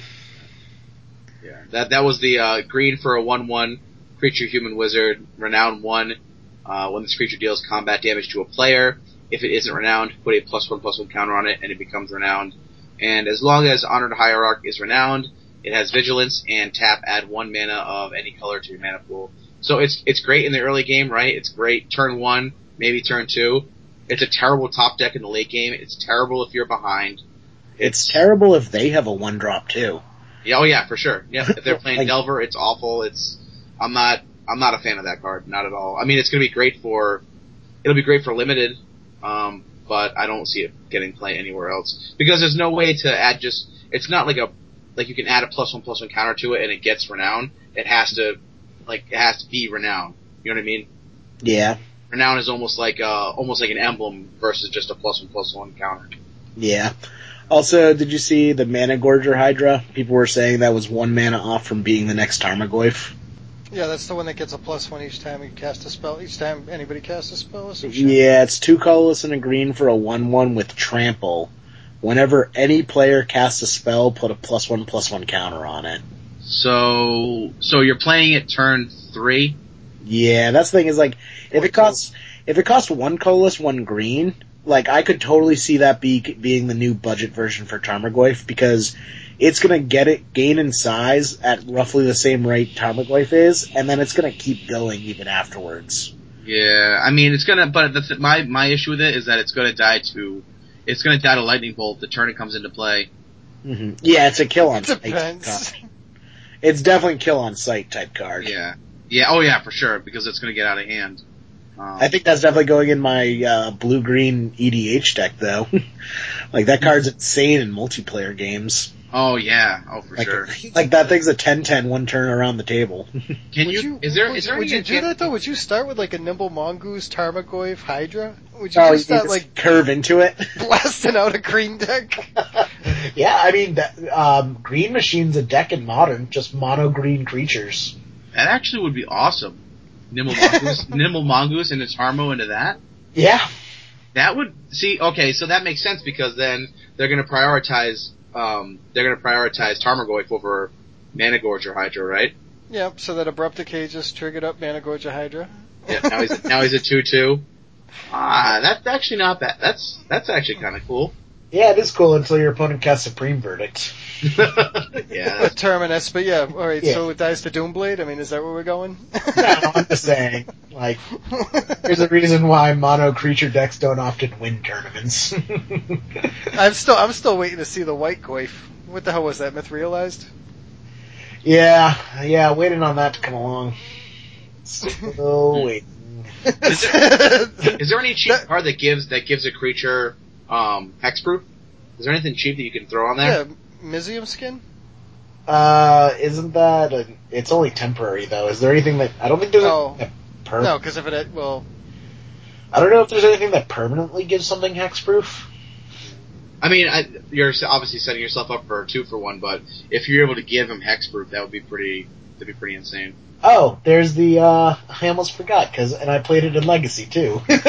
the, uh, card for, uh, Phyrexian Dreadnought. The Cloud, uh, uh, Cloud, Cloud form.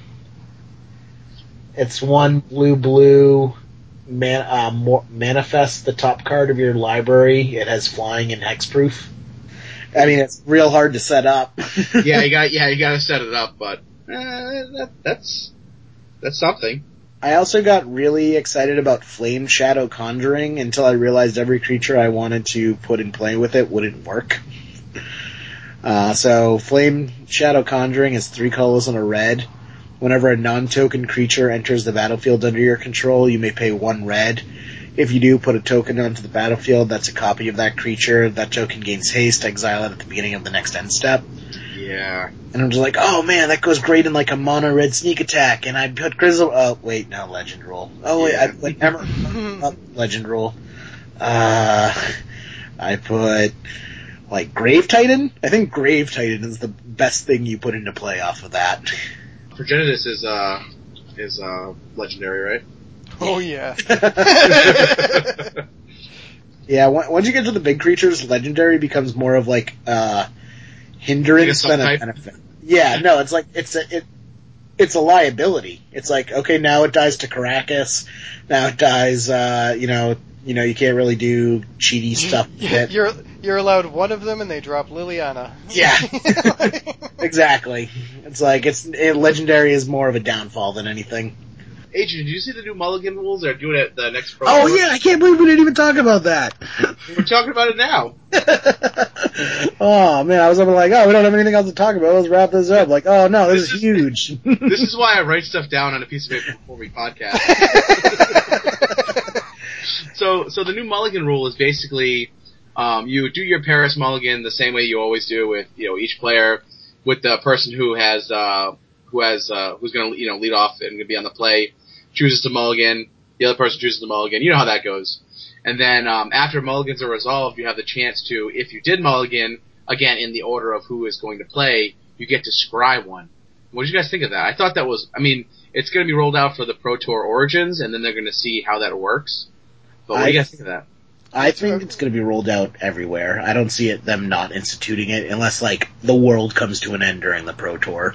Sure, but Jerry, what's your, what's your impression of it?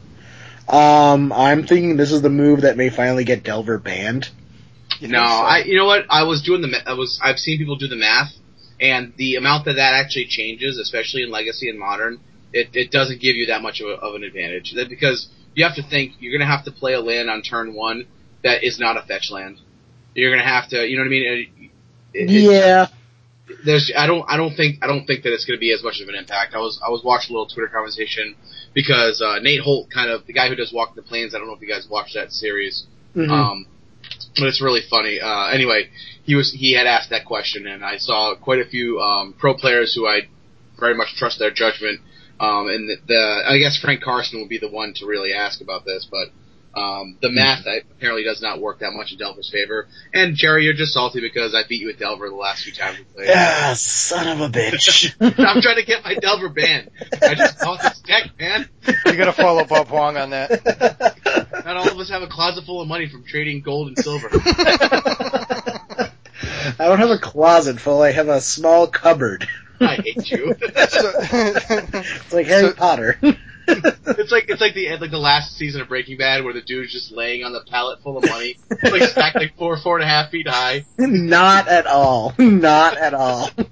Jerry didn't Jerry didn't buy a mattress this weekend. He just wanted something to a box to put all his money in so he could sleep. yeah, exactly.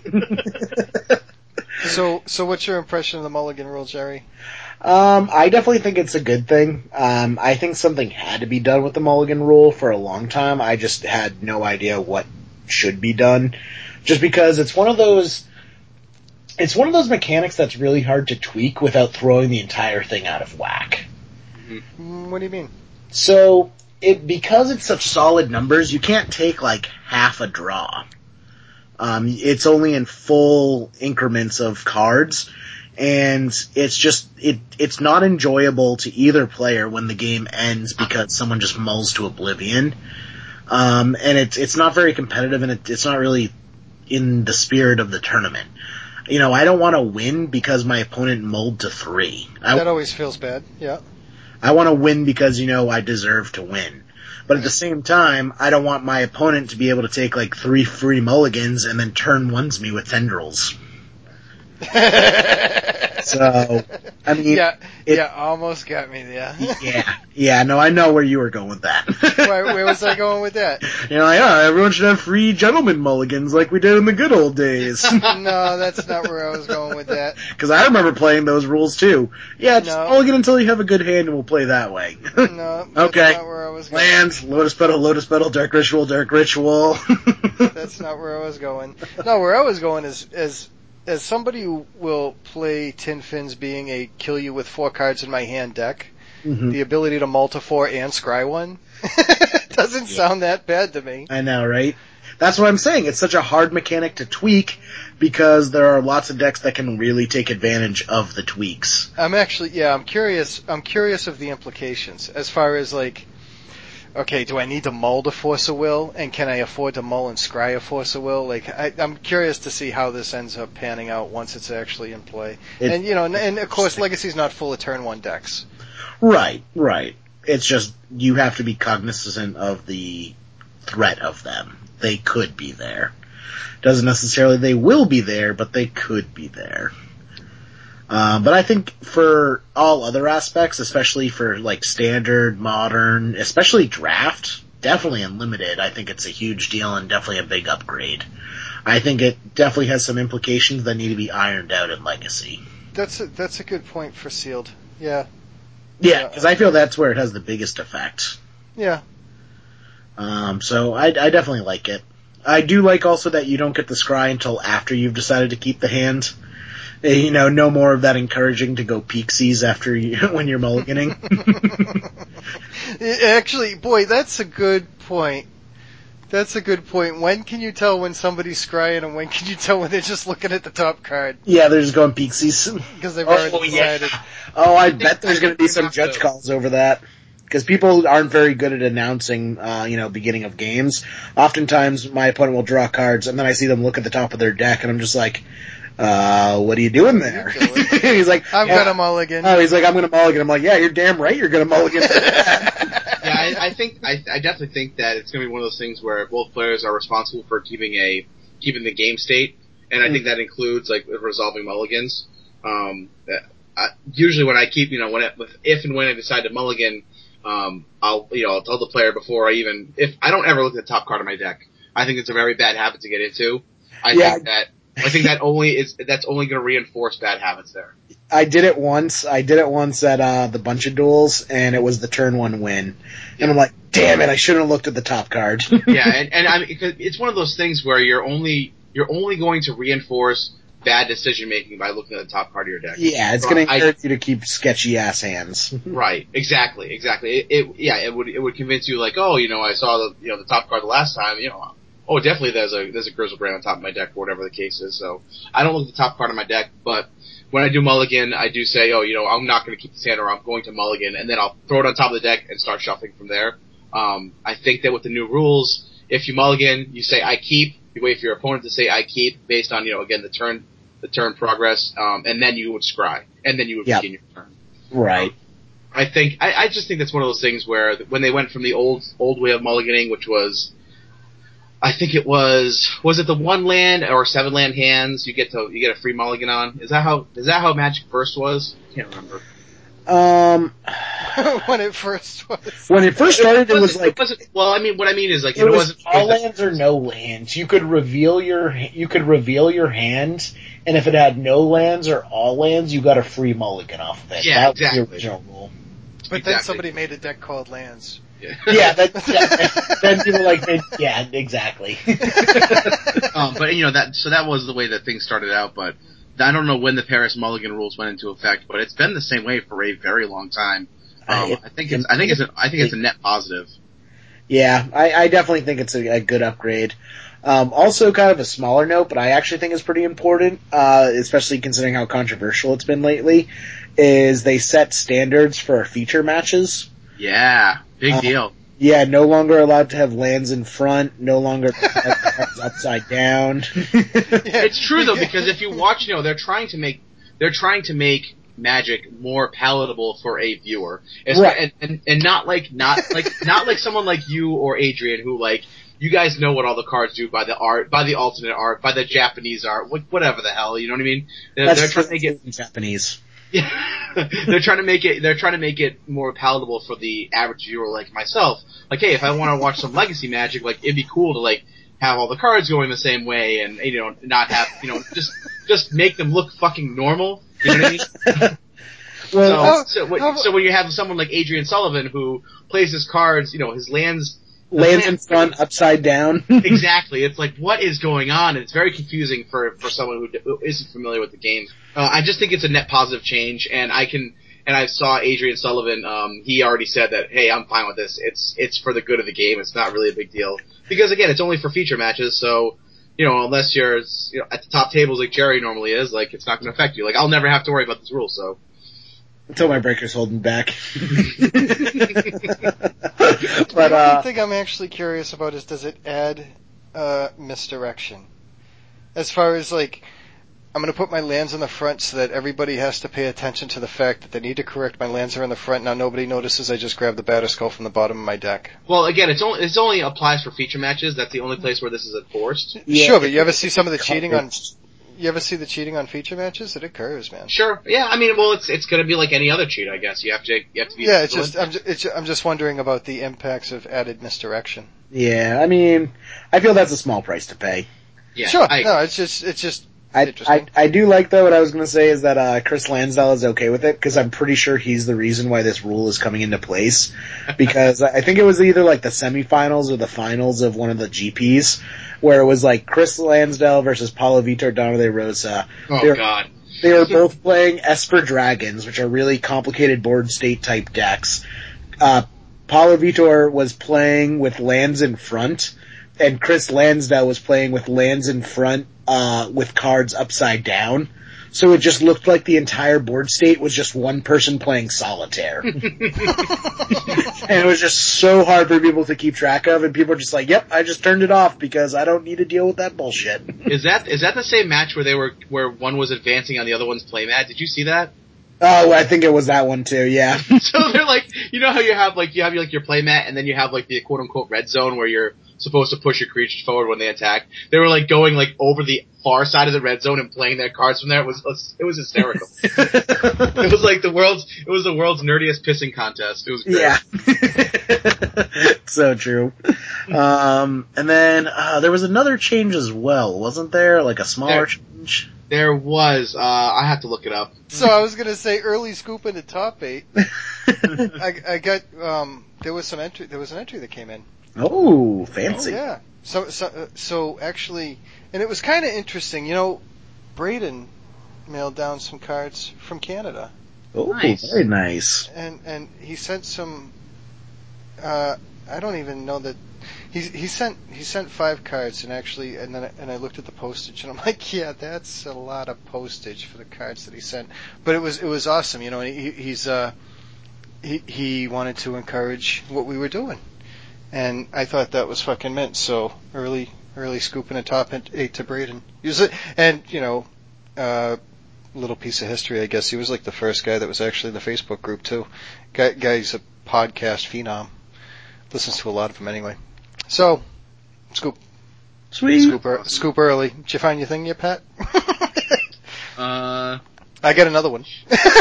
Yeah, no, go on, go on. all right now I got to look up the name who who was the guy that you met up with at uh John. John. John Kerman. Yeah. And, and uh, He's a cool dude. should we even? So he he hit me up and mentioned, I believe, uh, Pat, you actually have it now, right? I do, yeah. He gave me a few boxes of cards, like a few of the holiday gift boxes, a couple of the uh, Fat Pat boxes, Fat Pack boxes rather, and uh, he also gave me a playmat for the contest, which was awesome. Yeah, big shout Yeah. out to him. So so yeah, uh, John Kerman, um, you know, hit me up and wanted to uh, donate a lot of bulk commons to the charity drive also. And he also donated a Vendilion Clique Las Vegas playmat for uh, for what we're doing here. So there's another playmat entered in. Yeah. That's awesome. And it, it definitely seems like we're gonna hit the, uh, what was our benchmark? $300 was the max? No, five. 500? I've, I think it was one. Yeah, one one in the GPDCs, two at the Dark Confidants. Was it three? Maybe it was three. It was, uh, I'd have to look Whatever it the hell yeah. it was. Yeah. Whatever We'll, we'll check. Well, we also, uh, Pat, did you want to announce the, uh, the little deal you had with the store? Oh yeah, so I went down to I know I've talked about him a few times. Um, Tony runs this little store called G2 Games. Um, it's down in Uxbridge, Mass. Um, he, he's the closest store to me, and so I've been getting my, my a lot of my singles from there. Uh, only because his his prices are honestly like rock bottom compared to everyone around here. I've gotten stuff there cheaper than what I get it at TCG Low, uh, which is sweet. So I go in there and he's always great. Uh, so I, I texted him yesterday or the day before, and I said, hey, I told him, I kind of told him about the podcast. He listened to a couple episodes. He really liked it. Um, I told him that we were doing a fundraiser, and he typically buy lists, uh, bulk commons and uncommons at like five bucks, which again, for the area is like really high, because I think, um, a competing store down the road does it for like two or 3 Um, so he's already given us a, a pretty good deal on that, but he actually said he'd be more than happy to give us, uh, a few extra dollars per thousand, um, like eight bucks for every thousand cards we bring in. So uh, I was really excited that Tony went out of his way and was like totally behind us on the thing. He didn't give us any kind of upper limit. So I think as far as you know, as far as he's willing to go, we'll just keep bringing cards to him. I'm happy to bring him over there. Um, and I was just really happy. He was he was really excited to, to get behind us with this. Awesome. So it's, uh, G2 Games in Uxbridge? Yeah. Yep, G2 Games in Uxbridge. He's got a cool little storefront. He actually just moved recently, um, so I don't know if he's updated his address on the Facebook page. Um, but it's a cool little store. He he is always has stuff coming in and out of there. He does a lot of stuff on on uh, TCG players, so we can always link um, his storefront in the show notes. Uh, but he's always like one of the one of the lowest prices on there. He makes it a point to be, you know, right right at the bottom with everyone else at, at, with TCG. So if you go to his store, you're gonna find stuff pretty much cheaper than everyone else, and you can get it all from one place. And his shipping, his shipping's It's- awesome. It's Tony. Uh, yep, Tony. All right, I'm gonna I'm gonna end up going down to Uxbridge soon, I'm sure. So I'll probably stop in and uh, check his store out anyway. Yeah, he's awesome, man. He- Like I said, I I had I've gone to him a few times and been like, hey, do you have this card? And he's like, no, I don't have it here. Um, he's like, but I'll get back to you, and he'll like shoot me a message on Facebook and be like, hey, man, I have what you were looking for. He did that with uh, the volcanic island. I went in one day, I said, hey, I'm looking for some volcanics. He said, oh, I don't have any right now, and then he called me like a day or two later. He said, hey, I have the volcanic, and if you want to come take a look at it. Nice. So yeah, he's awesome. He's always got great follow through on that stuff. He's he's great. I also checked. Uh, I was doing some homework over the weekend anyway, and uh, got through Wounded Warrior to because I I was noticing through MTG Cast there's only like subscription. You could do like uh, one month, two month, three month, but there's no just uh, direct amount Mm-hmm. like donate thing. Um, you know, I found it through Wounded Warrior, but I was going through MTG Cast and I couldn't find a way to do that, so I got in contact with Chewy, who got me in contact with. How did he put it? The MFIC. so he got me contact with the, in contact with the motherfucker in charge. and, and, apparently, what happens? Um, the software that they use charges extra to donate to to have a donate feature like that. It charges one amount to have the subscription fee, the, but it charges extra to have a one donate fee. Um, so I was talking to him in a way that I could actually just do it through a PayPal, or I could actually just direct to the MFIC. So that was uh, yeah, that was interesting. I was sending him some message like Friday night. He got a hold of me Saturday morning, so that's kind of cool. Nice. That's awesome. Yeah. And so what else? What else, gentlemen? I think we covered everything. Did we ever find that thing we were looking for, Pat? I dude, I'm still looking for it. It's ridiculous. What- I'm trying to think, like, Wizard website there is so anything? bad. So It, it's Wizard's so website bad. is terrible. Um, Oh, oh, you're looking for like another rules change or something? yeah, there was there was three things I think. I know we covered two of them. I thought you wrote them all down before we started recording. I did. I wrote down Mulligan and feature match, and that was it. So. Oh, I remember what it was. Is that uh, video replays can now be used in oh judgment? yeah, that's right. That's, That's right. what it was. Yep. Which So, yeah, makes that sense because every other major sport organization out there does it. I don't think people should be bitching and moaning about it. It doesn't give uh, pro players any more of an advantage over someone who's in a non-feature match. It just makes sure that the games that are the most important are the most honestly, you know, officiated. So I think it's a great. Like people were making the argument, it's like, oh well, they didn't institute video recording in the NFL until every football team had video recording capabilities. But at the same time, you're not not allowing video recording in the NFL just because your Pop Warner game doesn't have video recording. Right, exactly. I mean, and in all honesty, like, yeah, it's allowed in college football, but you know what? Like, there are a lot of D3 schools out there that don't get their games recorded, like the one I played at, and uh, we never had instant replay, and that's, you know what? That's fine. I'm I'm fine with that. I think it's a good rules change. It is only a net positive for rules enforcement, so I don't see the issue with it. Yep, and Patrick Chapin can rest assured that he has made another impact on Magic history.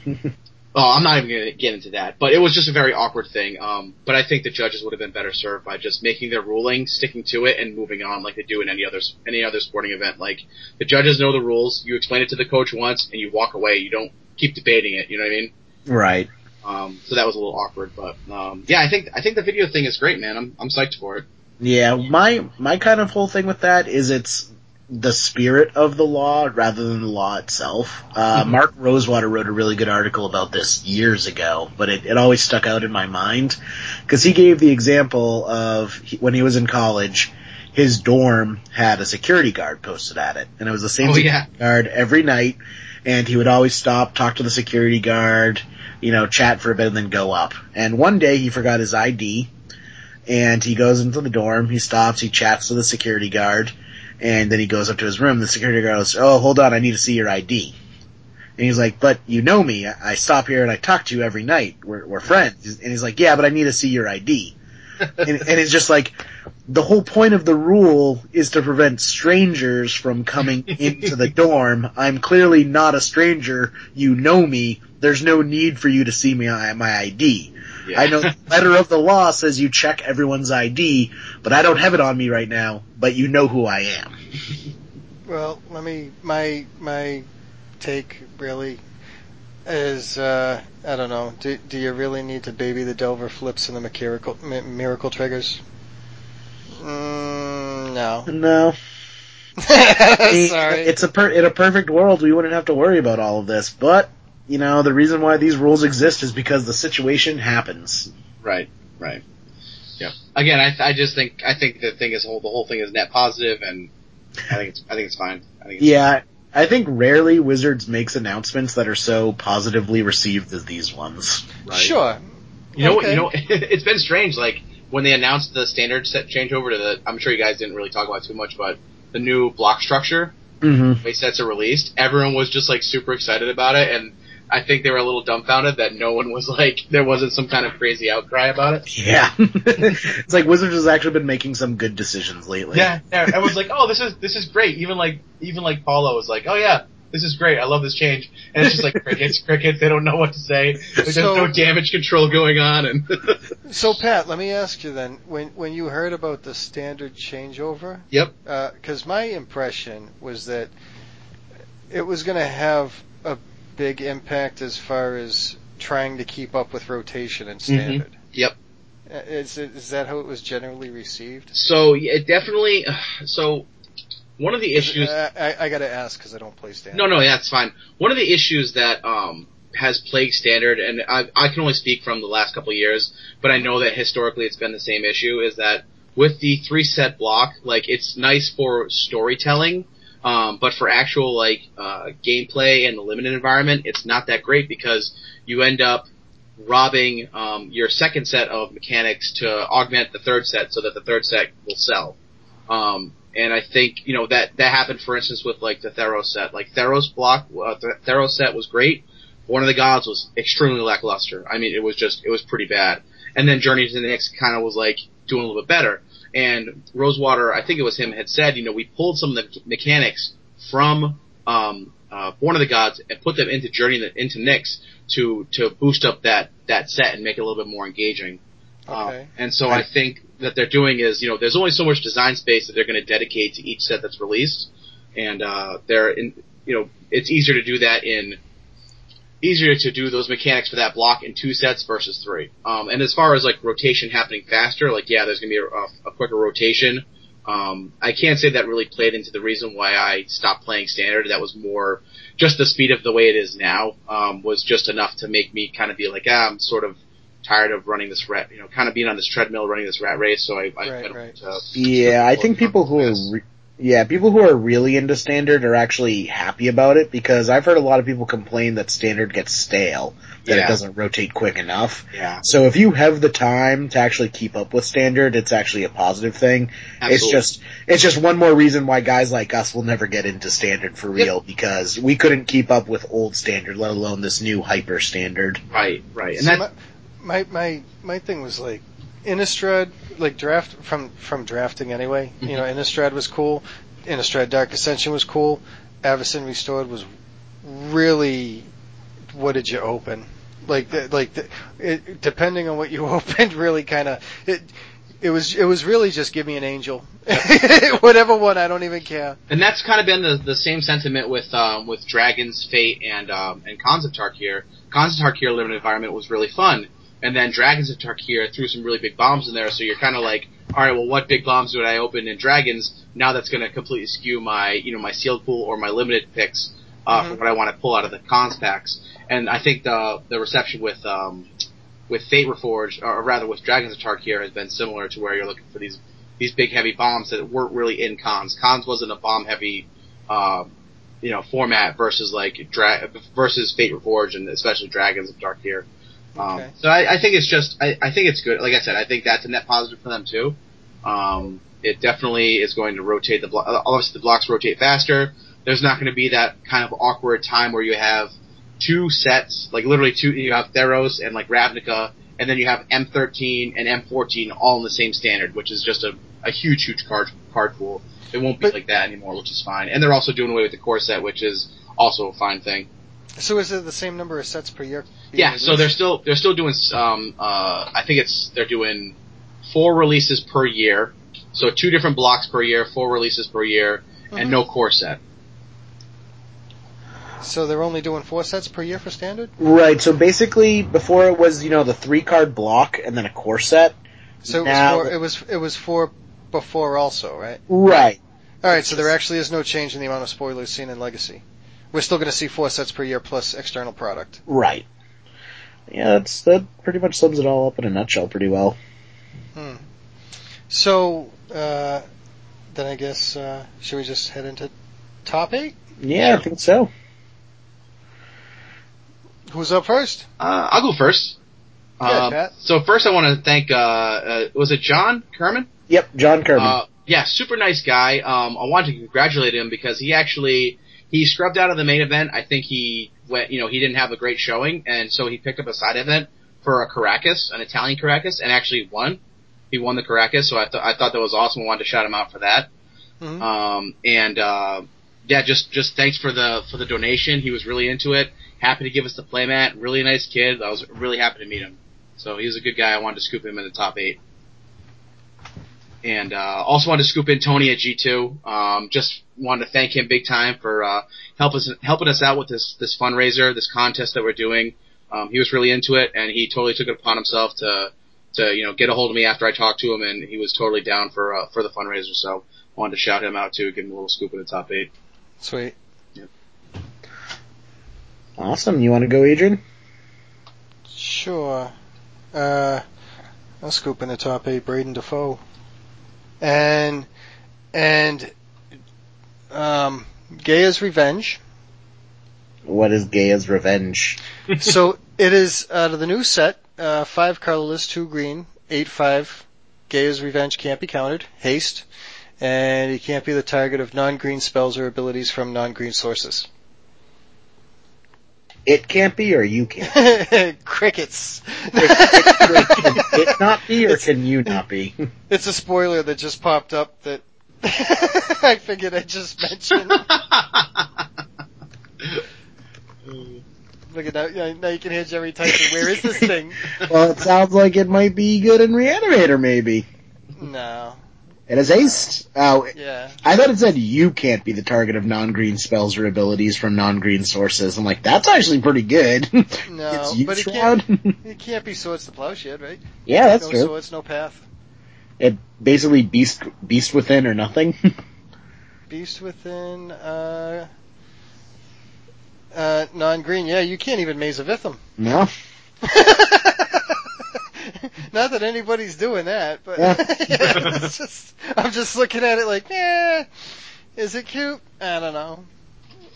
But it's, It's, kind actually of funny with that. um M11. Oh, is it a reprint too? Yeah, it's a reprint. Oh, look at that. All right, so they Look at reprint. that. We we scooped in first cut time we ever scooped a card into top eight, and it's a reprint from M11.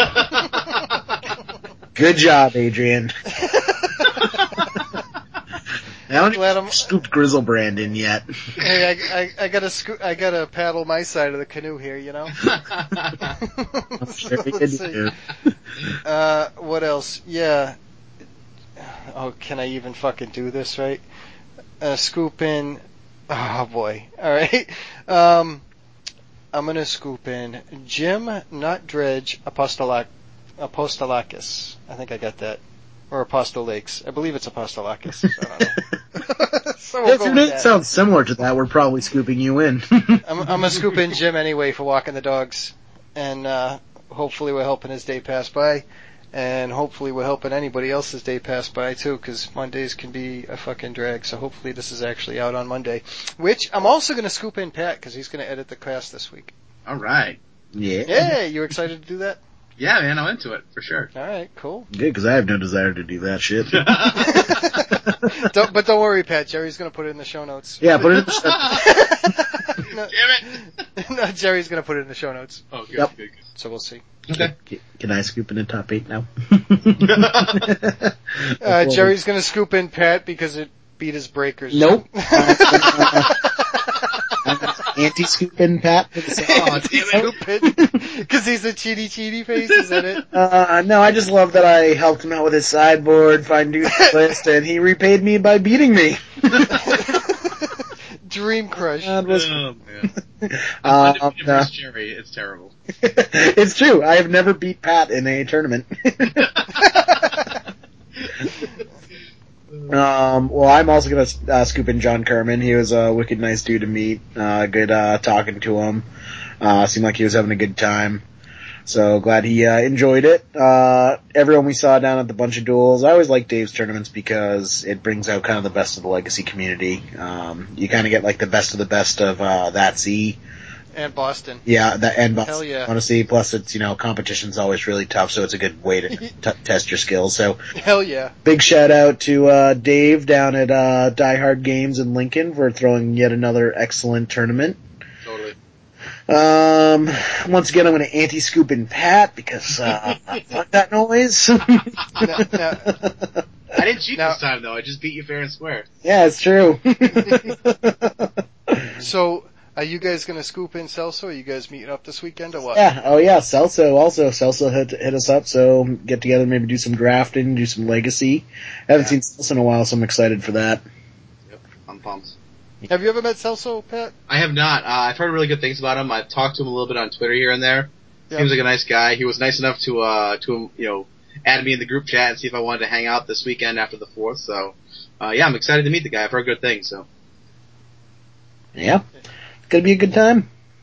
yeah, Yeah, and and, and I'll be, I'll be away. So. you'll be on vacation. No one, Unfortunate. no, no one feels bad for you. You're on vacation. Yeah, I don't know if it's quite vacation.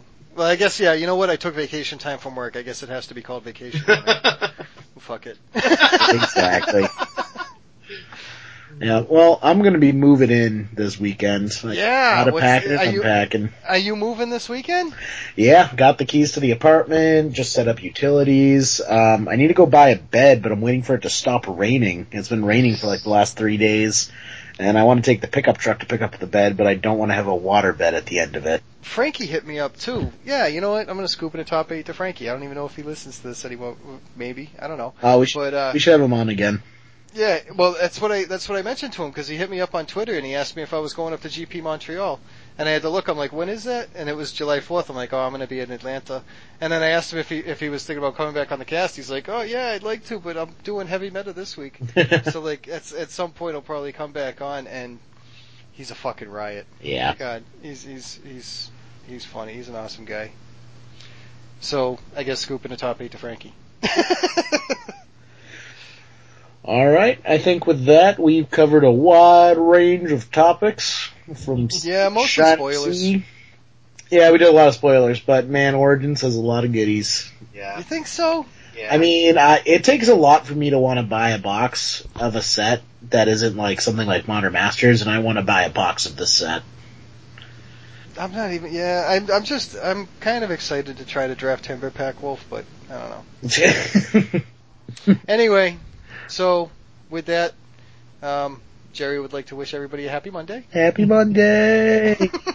Four day weekend, it's officially Tuesday, which means tomorrow's Wednesday. and I'll still have the day off. Yeah. Some of us have to work. Yeah, I made a two day week this week and a two day week next week. Good for you. Yeah. Alright, it's getting late here though, so I do have to go to bed, but All right, dear gentlemen. I will talk to you both uh, later on. Pat will be in Sounds good. touch about meeting up with John too. Excellent, man. Sweet. Yeah, I'm jealous I'm gonna miss out on that, but I'll catch you guys later. Sweet. Alrighty. Take it easy guys. Later, Jerry. Have a good one. See you, Bye, Jerry. Jerry. Bye. Oh, beautiful. For heroes proved in liberating strife.